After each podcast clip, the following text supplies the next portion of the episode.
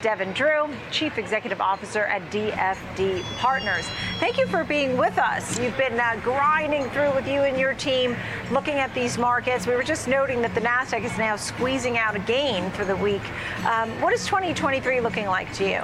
Well, first and foremost, thank you so much for having me. I think what we've seen this year, um, even up until the Fed meeting next week, is you have mixed earnings, you still have recession fears, mm-hmm. you still have supply demand imbalances yeah. within housing, and I and I think you also have the largest op- options expiration in the last decade. So I firmly believe uh, heading into this Fed meeting, the market should be selling off. Uh, you didn't see that today, but I firmly believe up until right. February 1st, and in the rhetoric out of Davos, that we'll be seeing that as well. Yeah, I was just looking to see where the VIX is right now. It's at 1977. I mean, a lot of people play the VIX. There was a time they were going from 13 to 17. Right. I think that was in 2019. Every time it went down, they bought it and they right. sold it.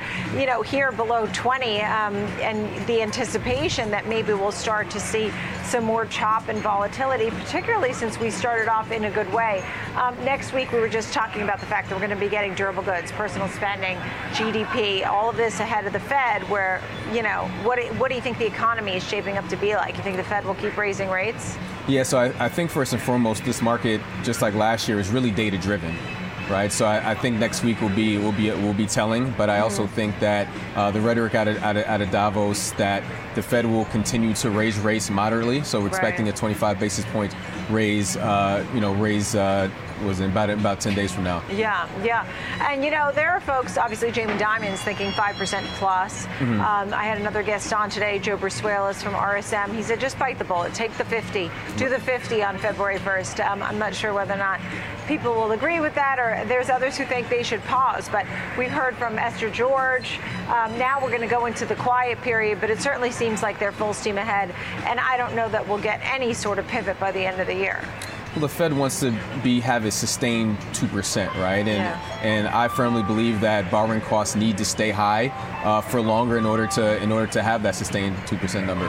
Tell me about some of the, um, you know, your team works so hard at putting together data. You work with asset managers.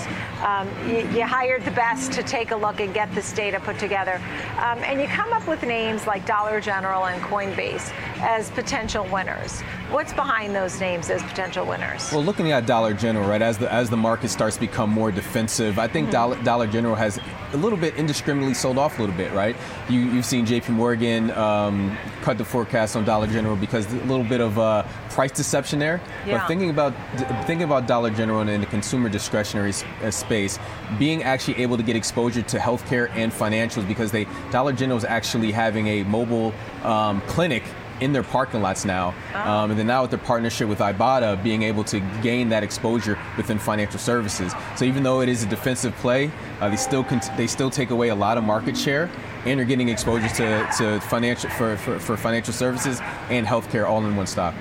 That they did so much? I'm not sure that everybody realized that. I mean, they've been under pressure of late, but over one year, it's actually one of the few winners that I pull up when I pull up things on my screen um, for one year. How about a name like Coinbase? We've been watching Bitcoin, which actually surprised folks. It really held up through the FTX collapse, um, a lot of uncertainty and mistrust at that time. Right um, but never really broke down much below 15,000, and now it's back above 21,000. What do you make of that?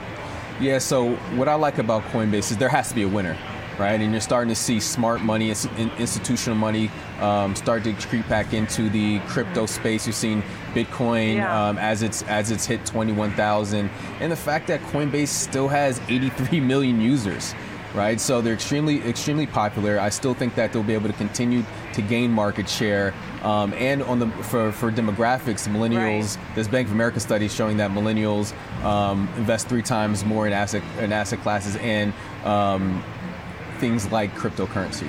Yeah. Thank you so much for all your insight today. Really appreciate it. Thanks Devin so much for Drew, having me. DFD Partners. Thanks for being on the show.